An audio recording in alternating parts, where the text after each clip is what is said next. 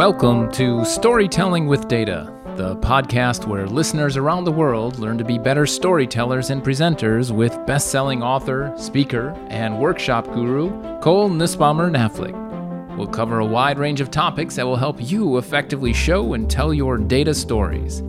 So get ready to separate yourself from the mess of 3D exploding pie charts and deliver knockout presentations.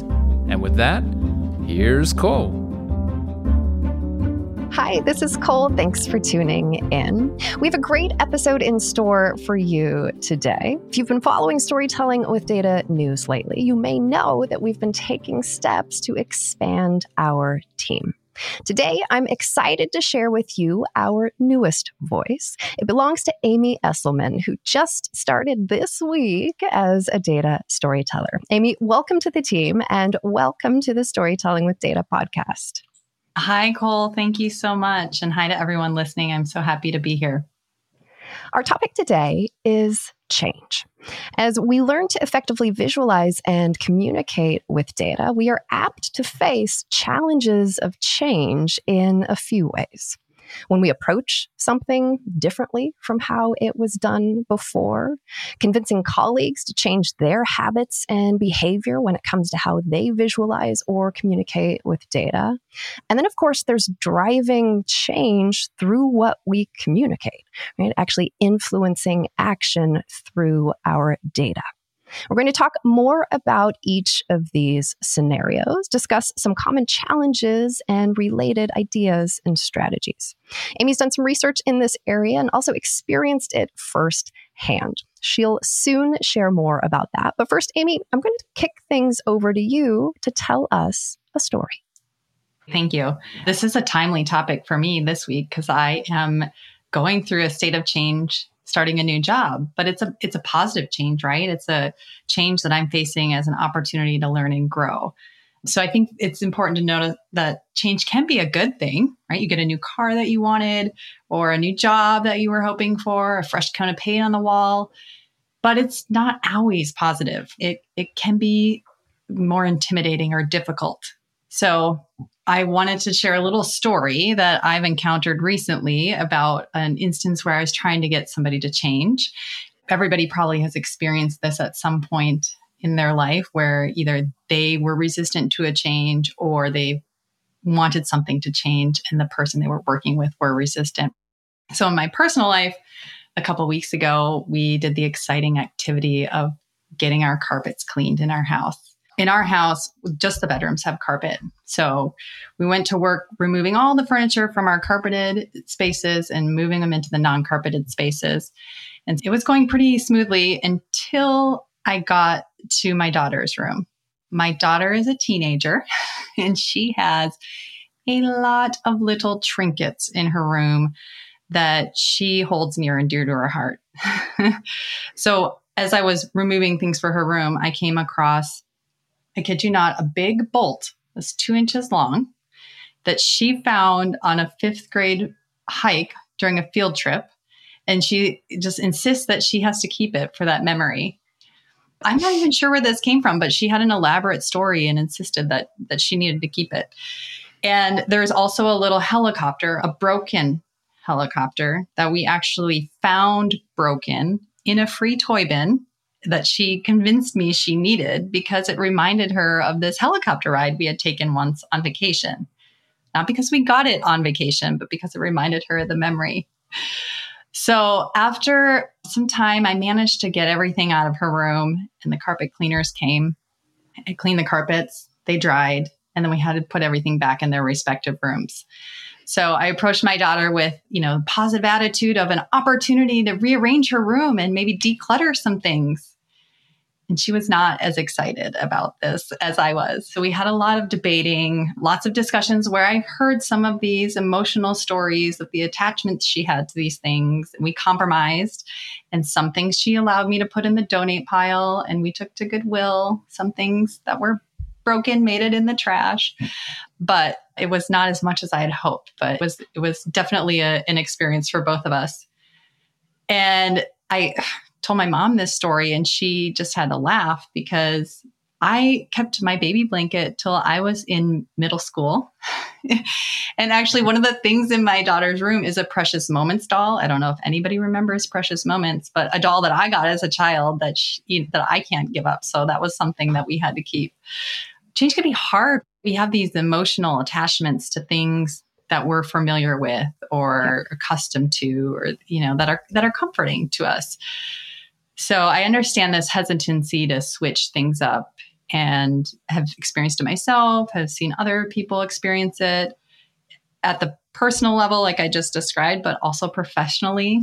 Probably yeah. your audience would be familiar with the, the struggle of getting people to let go of their Excel data tables in place of a visualization, something that you think is more effective and, and you know more digestible, but they they don't want to switch up.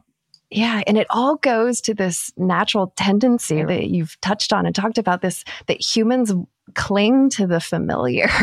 and I think everyone can probably self reflect and come up with an instance of that in their own world, something that they should let go of or something that they might do differently. And we understand that there's benefit to doing both of those things. And yet we still don't change our behavior. So we'll talk more about why that is. But before we do that, Amy, I'd love if you could share a bit about your background to help set the context for those those who are listening? Absolutely. So I studied math. I have a quantitative background. My career has been in and around data analytics. I began in my home state of Minnesota at a bank, working in fraud risk department, writing SAS code, and eventually moved from fraud into the marketing department to do more data driven marketing. And that that's really where what I call the human side of data was apparent to me because I had to start communicating to non technical audiences and to higher levels within the organization. So my old way of working wasn't really effective. That old way of, well, let's let the data speak for itself. But data doesn't really speak. If it did, there would be no need for an analyst to have a job. So I had to learn when communicating with more non-technical people and to higher levels in the organization, you know, to be more precise and prescriptive and focus the attention to get their buy-in on my recommendations. From the bank, then I actually moved into a consulting role and got more experience in other industries and different use cases for data. And in my last role, I had to learn Tableau, which is you know also something that involved a change. And i actually started the tableau user group at our company. And through the development of that group i i realized that i really enjoy helping other people learn and apply these data visualizations best practices. So i went back to school at that point and got my doctorate degree and actually did some research in data visualizations used for decision making. And then after graduating i did some adjunct teaching work and the storytelling with data book is actually one of the books that's required for the course. So when your data storyteller position opened up, it seemed like the perfect blend of my experiences and my passion area for helping others learn this and apply these principles. So here I am. Here you are. And in your very first week behind the microphone doing a podcast. I love it. so, uh, why does change make people uncomfortable? Why is this something that causes discomfort? Why do we resist it when somebody wants us to do something differently or look at something in a new way? What is it that drives that? Change, I think, is a, a personal thing that everybody contends with, and it's going to depend on the situation and your experiences. But there is definitely emotional and physical reactions to change. We have this saying that change it can be scary, right? Because familiarity is comforting. It offers a sense of security and stability. In this, my daughter's story, she she had these things that meant something to her. So I think it's the common cliche that the only constant in the world in, in, is change. Yet humans are often hesitant to give something up that they're familiar with because of yeah. that emotional attachment. So, beyond emotional attachment, there is actual effort involved in change more often than not. You're asking someone to make a change, they have to spend their time learning something or doing something new. Yep. And if you're asking them to do something that they don't want to do, it could feel like you're taking away their freedom of choice or, or how they determine how they spend their time. Or even their skill set of if you're asking me to do something that's outside of what I have done before or the tools I've used or the way that I've done it, that can be a really scary thing for people. Yeah, because there's an opportunity to fail there, right? Yes. If I'm doing something new that I don't know, I'm not always going to be 100% successful. And that is something that could be really scary. I think all of it points back to the uncertainty in change because we don't know what we're going to get. It's not something we're familiar with. It might be something that'll turn out bad and we might fail. And as humans, we're we're high, hardwired to survive. So all of those things that come along with change and the uncertainty, we want to avoid. And that's why you would get resistance when faced with a change, especially a change that you didn't want to happen yeah. or maybe that you didn't initiate. Well, and I think that is the fundamental thing that maybe shifts people to see change as more as potential to fail versus opportunity. Because if it's something that you're driving, then you're already bought in, and then you maybe frame what that looks like in a totally different way. Right. I think of eh, somebody who comes to one of our workshops and is so excited because now they're gonna they're gonna do everything differently. They're going to convince their colleagues to do everything differently, and they're excited by the opportunity that then sometimes gets beat out very quickly by the resistance that folks face in others. But I think it is driven by that uncertainty and that possibility of failure that you talk about. Yeah, absolutely.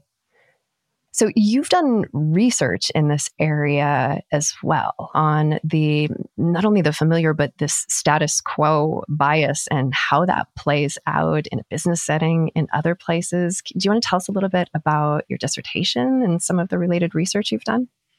I was very interested in this topic and chose to study it for many months, read lots of articles, and I focused on the status quo bias for my thesis. So, the status quo is the, the tendency to remain with what you have, the current state, or what you would call the, the status quo, because you feel like the disadvantages of leaving are perceived to be greater than the advantages. That's like what you're thinking when you're going through that. And so the general findings eh, that are in the academic literature will come out of like psychology departments. And they've done various studies on how people make decisions and when a status quo option is available. And they find that even when there's a better option, or even when there is like no cost to switching, people's natural tendency is to stick with what they have, with what they know and what's familiar. And we actually focus on le- losing something more than understanding what we're going to gain. So we are worried about giving up something than actually being worried about what we're going to get back. That's the natural human tendency. I thought this was fascinating because I think when we focus on positives and like when you, are trying to do change, you you do like value like this is what you're going to get out of it this is the positive side of the change i mean there's a whole phenomenon called value based selling techniques but that's not always going to work because if you're trying to get somebody to change from something that they have there's been studies that have found that a resistance to change can actually turn into something more extreme that's called reactance where they're pushing back on an idea Hmm. So you think about degrees of resistance. You might have a really low level of resistance where it's maybe somebody that agrees with what you're saying, but they're not going to change their behavior. Sure. But on the other end, you might have somebody who doesn't agree with what you're saying, still not change their behavior, or take it a step further and kind of dig in and actually push against your ideas in the opposite direction, which is what reactance is. Well, and sometimes kind of, that happens in ways that's obvious, right? Where it's pushing back against you. In other ways, I imagine it's less in your face, where they might be influencing others to come around to their side or viewpoint. It's really two hurdles of change. Is one is getting the buy-in on the idea, and the other is actually enacting the change that you're hoping happens. Yep. So it's a lot more complex, I think, than what what we often hope when we come up with these ideas. When I was doing my research, I had discovered a lot of research around cognitive biases. But when you're looking at data visualizations, which are now like used ubiquitously to make decisions, little is actually known about how cognitive biases influence data visualization. There's a ton of research on visual perception bias, how people can accurately interpret a graph, how you can quickly understand a chart. But there isn't a whole lot about if you present a chart that you can comprehend and you can quickly understand it, you might still have a cognitive bias hurdle to overcome that we haven't really dug into into the research. So I ended up doing a controlled experiment studying status quo bias with data visualizations because it was one of the biases that hasn't been studied yet. So I mm-hmm. did one replicated a study of a status quo, a very well known one that was done. And I used just the textual format that the original study used. And then I compared that with one that used the textual format and a visual, trying to see if the visual would actually help mitigate the status quo bias. And say what you mean about the textual piece. It was a choice study. So there were different scenarios you were given. And one of the examples was a highway safety commission is deciding how to allocate their budget. And you can either choose to improve automobile safety or actually focus on the highway. And you could choose how you want to distribute this budget 50 50, 60 40. So if you presented it neutrally, people would select it one way or you could present it with a, a, status quo. So currently, we're splitting the budget 70% to automobiles and 30% to highways. Do you want to change it to 50 50 or 60 40? And you could compare the selection rate of when an option, all the options were the same, it was positioned either neutrally as the status quo or as an alternative to the status quo. So when it was status quo, it was picked more often than when it was neutrally presented or when it was an alternative against a status quo. So people would more likely just go with what they had selected. So this is a common phenomenon that um, there was a book by Thaler and Sunstein called Nudge, where they focused on the status quo bias of how to get people to make choices. So if you give them a default or the status quo option, they're more likely yep. to go with it.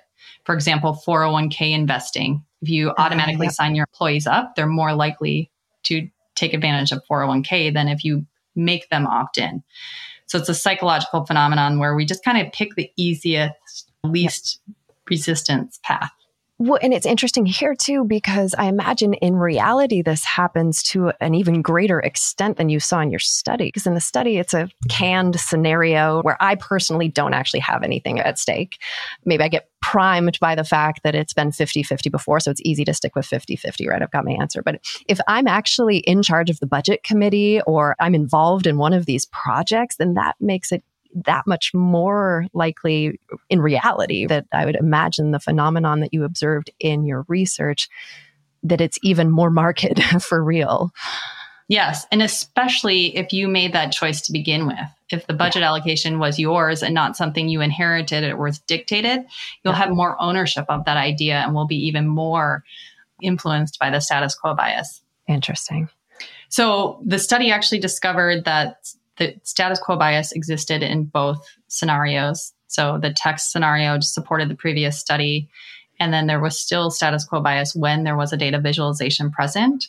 But there wasn't a statistically significant difference between the two variations to say data visualizations either you know helped improve or further inhibited status quo bias. Okay. So that part is still unknown. There'll have to be future studies to figure that out. But I thought it was really interesting because a lot of times we're like, well, show them the data and they'll get it. But that's not always the case, right?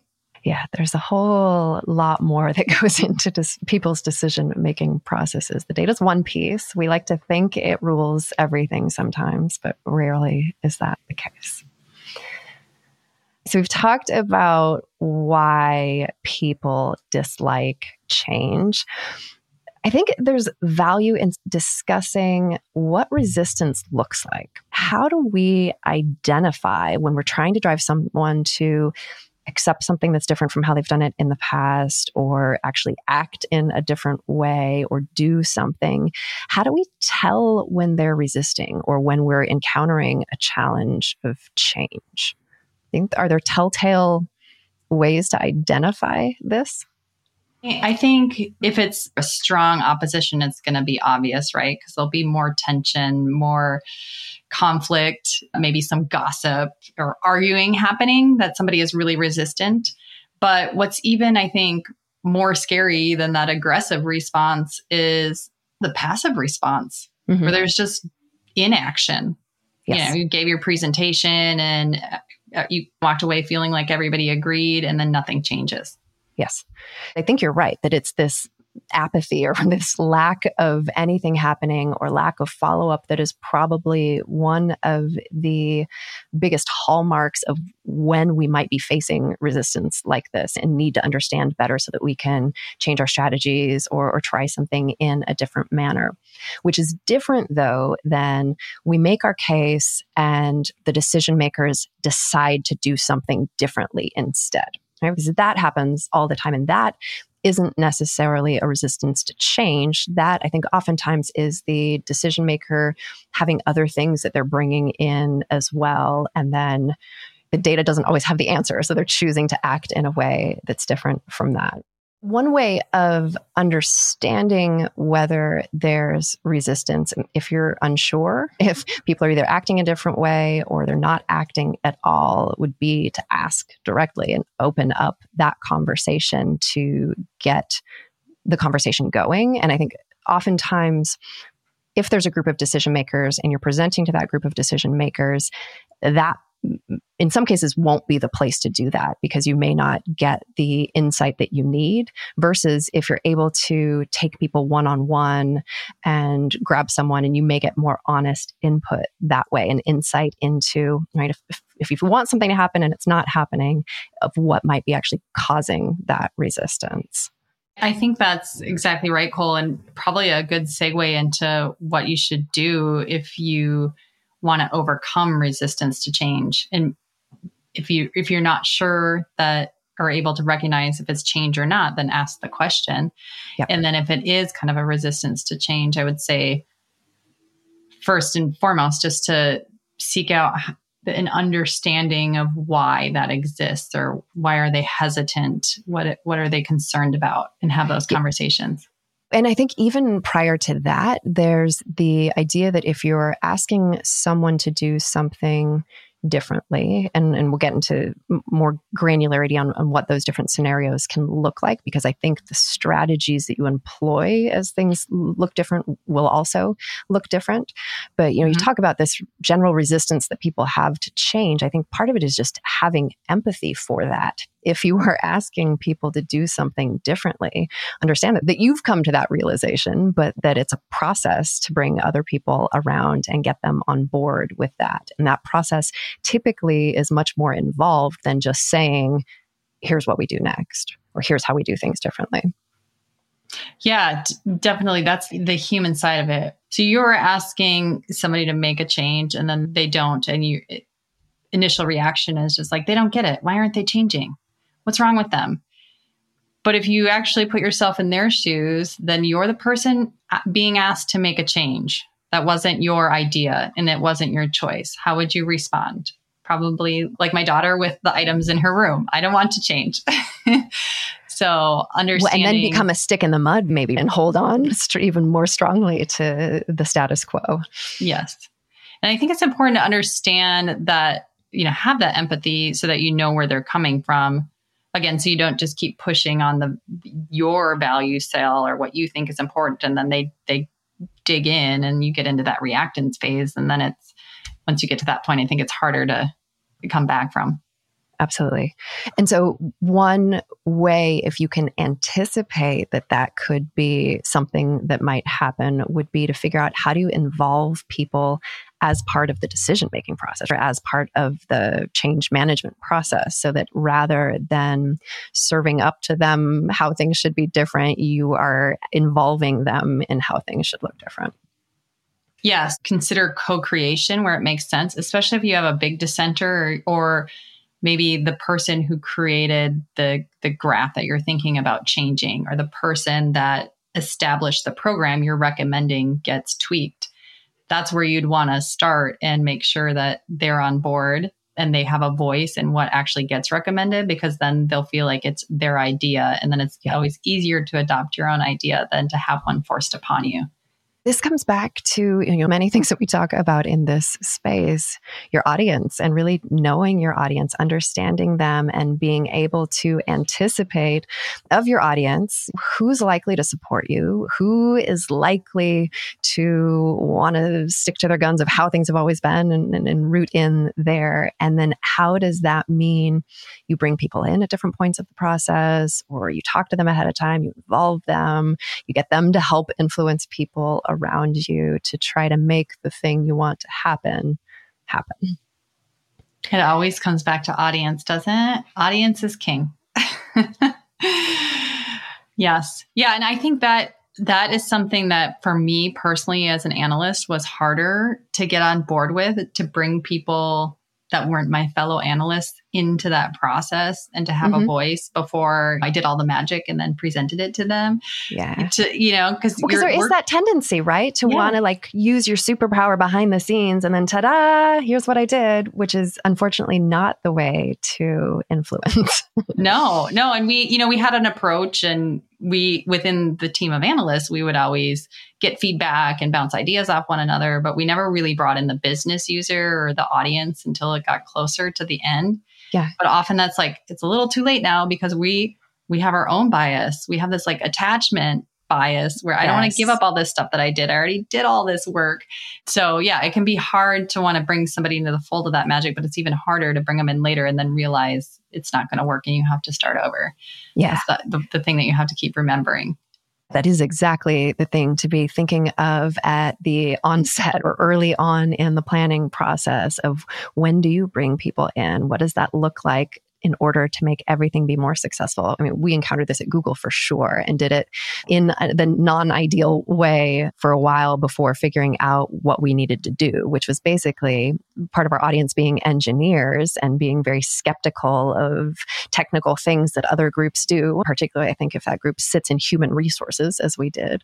uh, you know, you, you can't get all the way to the end and then try to get buy in and influence that way. It's just you're destined to fail. And so it means you actually have to get get influential engineers involved early on in the study design, or we would do this massive employee survey every year. Like they would need to understand what we wanted to test with the questions to even be bought in on what those questions were and how they were framed.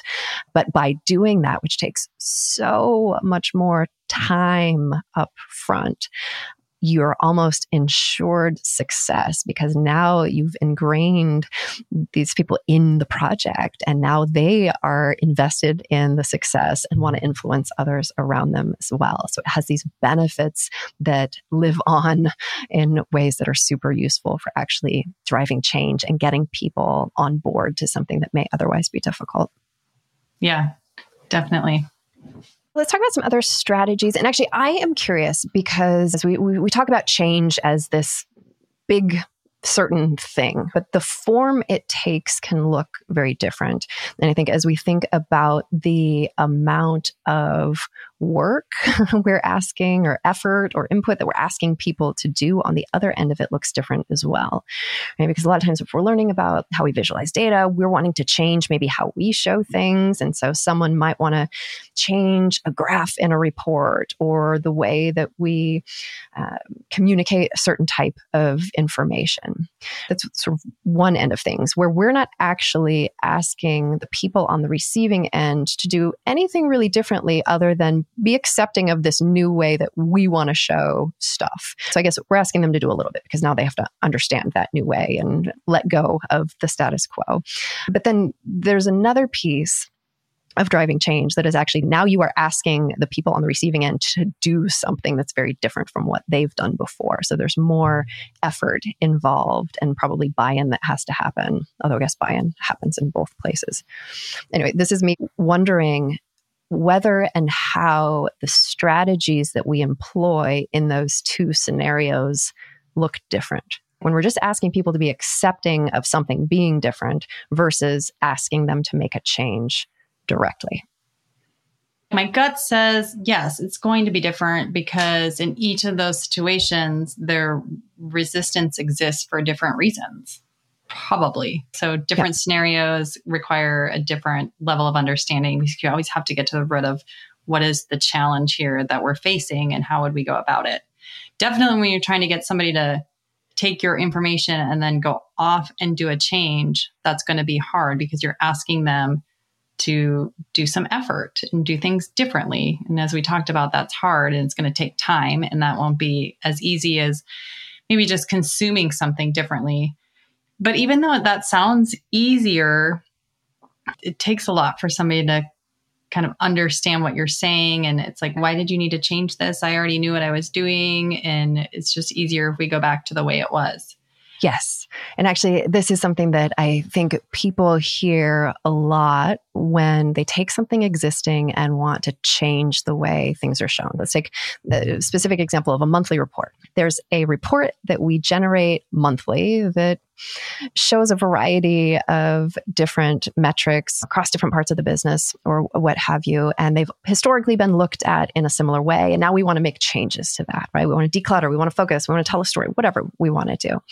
Oftentimes we'll encounter this idea or the response that the old way is better and actually, Mike has a post that I'll make sure that we link to in the show notes. And it's called The Old Way is Better. But one of my favorite lines from that post that sticks in my head is they're not wrong, right? When they say that. Because I think we, as analysts or as communicators, when we're trying to show something different, we're excited because we've just found this new way to do something and it's going to change the way we look at things and we put our work into it and we show it to our audience and they say, no, no, let's go back to what we were doing. That feels really bad, but being able to understand what's driving it. Because as you've talked about, Amy, familiar has the benefit of being familiar. And because of that familiarity, it, we place value in that. And so I think as we consider strategies for overcoming resistance to this sort of change in particular, there are really practical things that we can do because understanding that it's the familiarity that's causing people to maybe hold on tighter or dig in deeper and resist the change. I mean, I think one thing to think about is when you want to do something that drastically departs or is going to change things in a way that people might be resistant to, in the way that we're talking about here, maybe don't do it with existing things right? Look for new projects or new spaces where there's not going to be this status quo bias or this built in attachment. I was just thinking that definitely sometimes the old way is better, especially if you think about the situation. Like, how high are the stakes? How yes. important is this really to put effort into overcoming this status quo bias? Also, what is the degree of resistance you're getting? Is it just passive or is it pretty strong reaction? Then if you're getting a strong reaction and it's not a high stakes situation, I would say just let that be because there's probably other areas of opportunity that are lower hanging fruit for you to focus yes. on. Probably other people that maybe will be more open to your recommendations or other areas that are, are high stakes. And by making those changes, will have a bigger impact. So then you have an example to point to that's going to make it easier for people to grasp what you're trying to propose. Absolutely. I totally agree with that. If you are meeting resistance and and it's firm and th- this may not be the place to start. And so trying things out in lower risk spaces, or Amy, as you mentioned, finding someone who is more likely to be accepting of the things that you want to do. Because what we see happens is when we have small successes over time, those things build. And as you have them, build your confidence and other people's credibility so that over time, then that can make it easier to drive, you know, that change that you maybe met resistance to in the first place. I think another strategy when it is something that already exists and you want to make changes is augment, don't replace. This actually this is a strategy that Mike talks about in his blog article. Um, we also have a video called "Overcoming Resistance" that Elizabeth did that dives into a very specific example with a specific data visualization and goes through five different strategies of if you want to make changes to it and you're facing resistance, how might you do that? And so one of those things is you actually just don't make changes to what is already there. You leave that, but you add something else to it. So in the case of a monthly report, leave the monthly report as it is, add something on top that could be you know the email that goes out that says the monthly report's been updated or executive summary up front that says the full report's there. Audience you are welcome to go through it to your heart's uh, desires but we've done you the extra benefit of already going through it for you. And here up front right in the way that we want to show things is are the things that you need to pay attention to this time so instead of taking anything away, you're adding value. And over time, can sometimes then wean dependency on all of the stuff that falls in the back. Yeah, because over time, then that paired approach becomes the normal. Then it's yes. easier to give up some of the old monthly deck that maybe wasn't as effective. And now you're familiar with this new approach. So sometimes yeah, it's really hard absolutely. to do a sharp turn you have to make a gradual curve instead. Absolutely. And I think when you do want to make that sharp turn, if you want to take something that, you know, we've always looked at it this way, and now we think there's reason to look at it in this other way, which, by the way, there needs to be a compelling reason. That's mm-hmm. something that we have touched on tangentially, but not directly, that maybe we can come back to. But is this getting at the what's going to make it compelling for the other person? And what's going to make it compelling is not you saying, I think we should do things differently. You've got to get at what's motivating motivating them. But one other strategy or another strategy when it comes to trying to get people to embrace something that is different from the way something's been shown or communicated in the past is start with the familiar and then morph from there, or morph's not the right word. Start with the familiar and then transition from there into the new.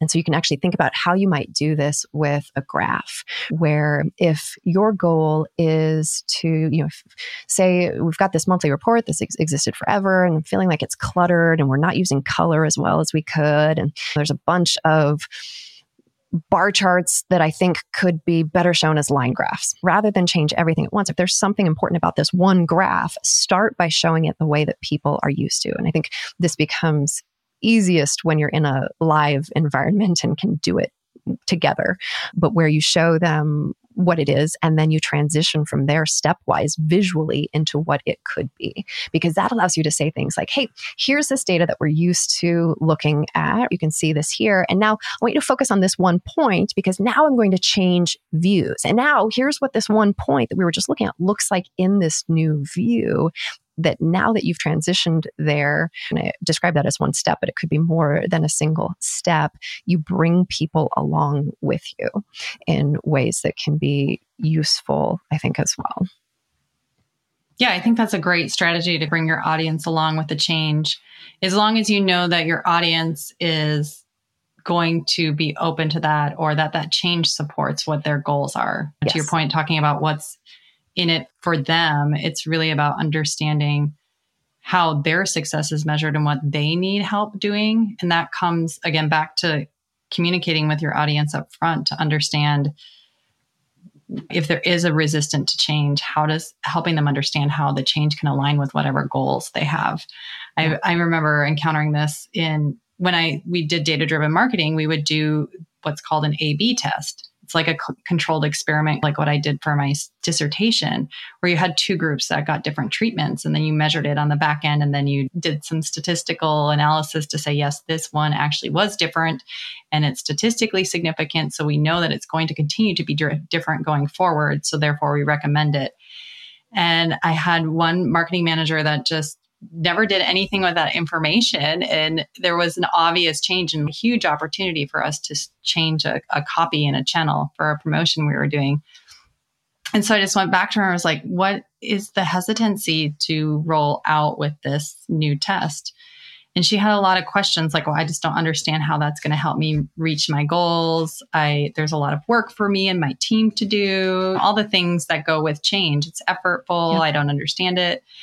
And so I was like, okay, if I told you this is a measurable enough change that if you did this for the rest of the year, you would beat your goals and you would actually spend less money. And then there was like a light bulb moment where it's like, oh, so I was just communicating it in a different in a way that wasn't clear to her and how it met her needs so Yes. again understanding what is your audience motivated by so you can frame it that way is going to be more helpful to get that adoption Absolutely. And I think this is the case for anyone where we're trying to influence some sort of behavior, is not approaching it from the standpoint of what's in it for us or why do we think they should. But the more, and, and especially in cases where the stakes are high, right? They're going to blow their bucket of shit out of the water if they do this thing or their targets out of the water. Then it makes sense to take the time to try to understand what our stakeholders or audiences' motivations are so they can figure out how to communicate in a way that helps them understands the benefit in a way that's going to get at their driving sort of functions. So, Amy, you mentioned this earlier in passing, but I want to go back to you talked about learning Tableau in one of your roles. And I know through other conversations that we have that part of that was getting others on board with that as well. And this goes back to one of the things that we touched on earlier, which is when you're asking people to do something where the risk of failure is perceived to be high. Like, I have to now learn a tool that I don't know and, and not use the tool that I've been using maybe for forever and I'm comfortable and I know exactly how to get done what I need to get done.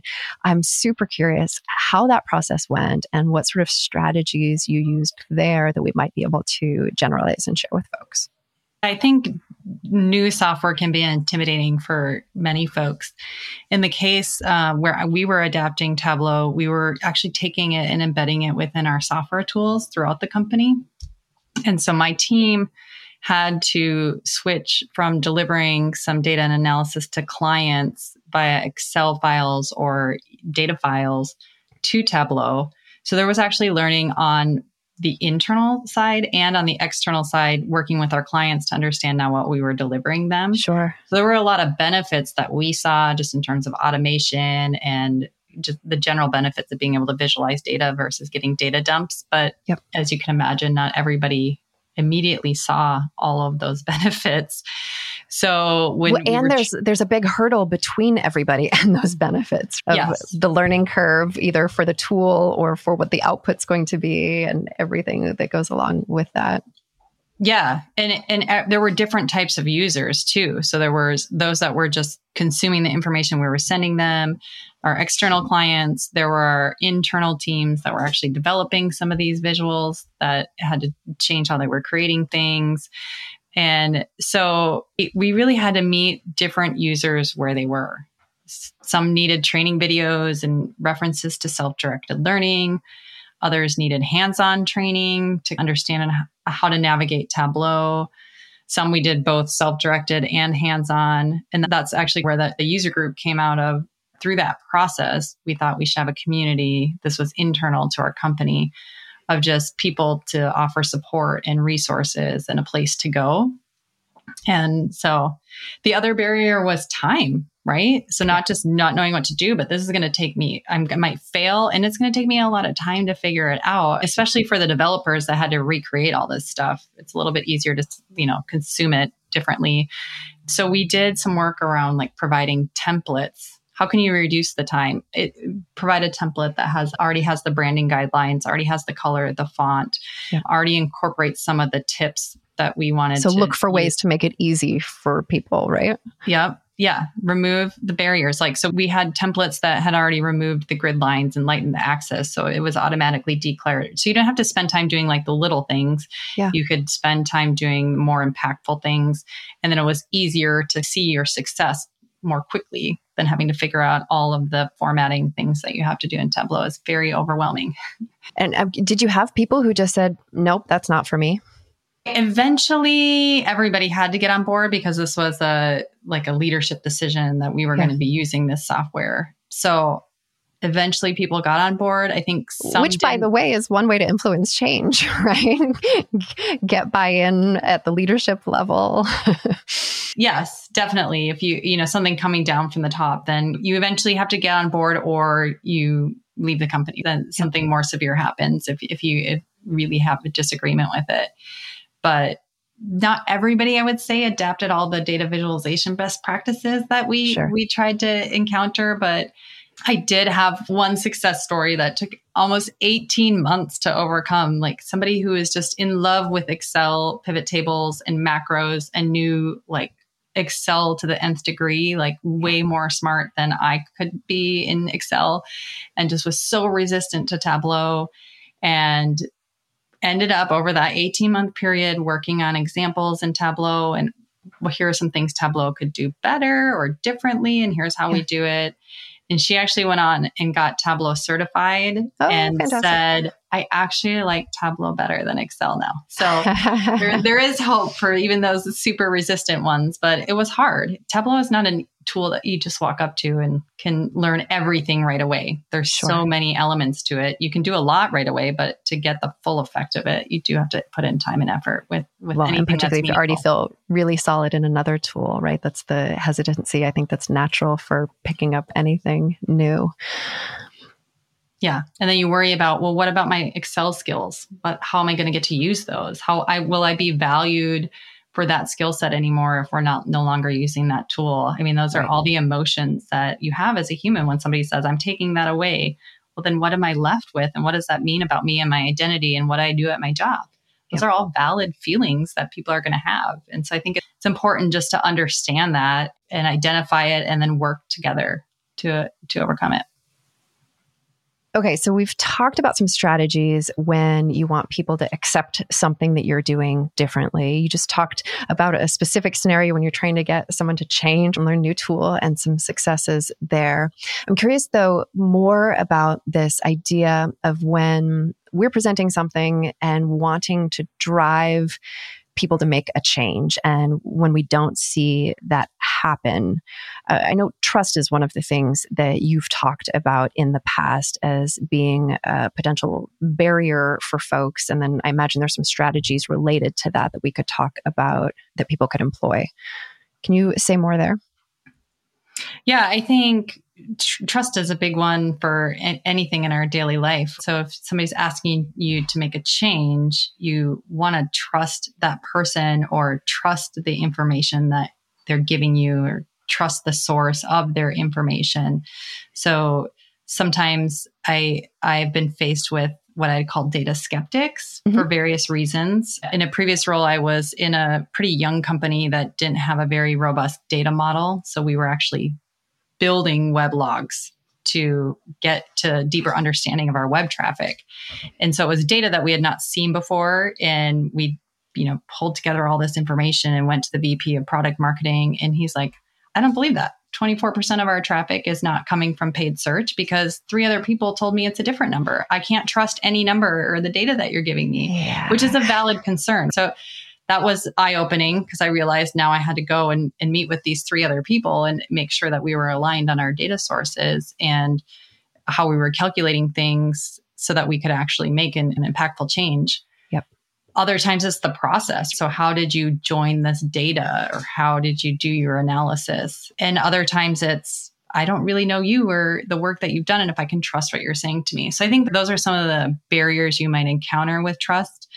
A couple ways to address that uh, would be just relationship building, getting to know your audience in enlisting some support, somebody that already knows who you're communicating with that maybe your audience already trusts and try to get them on board and things like that. What have you tried for yeah, it all comes issues? back to this like it's managing expectations, I think, but then also figuring out yeah, the trust is a hard one, but I think you're right that pulling in other people to vouch or your example of where you then join forces with the the other two so that you can be on the same page and now all of your cases are stronger as a result of that.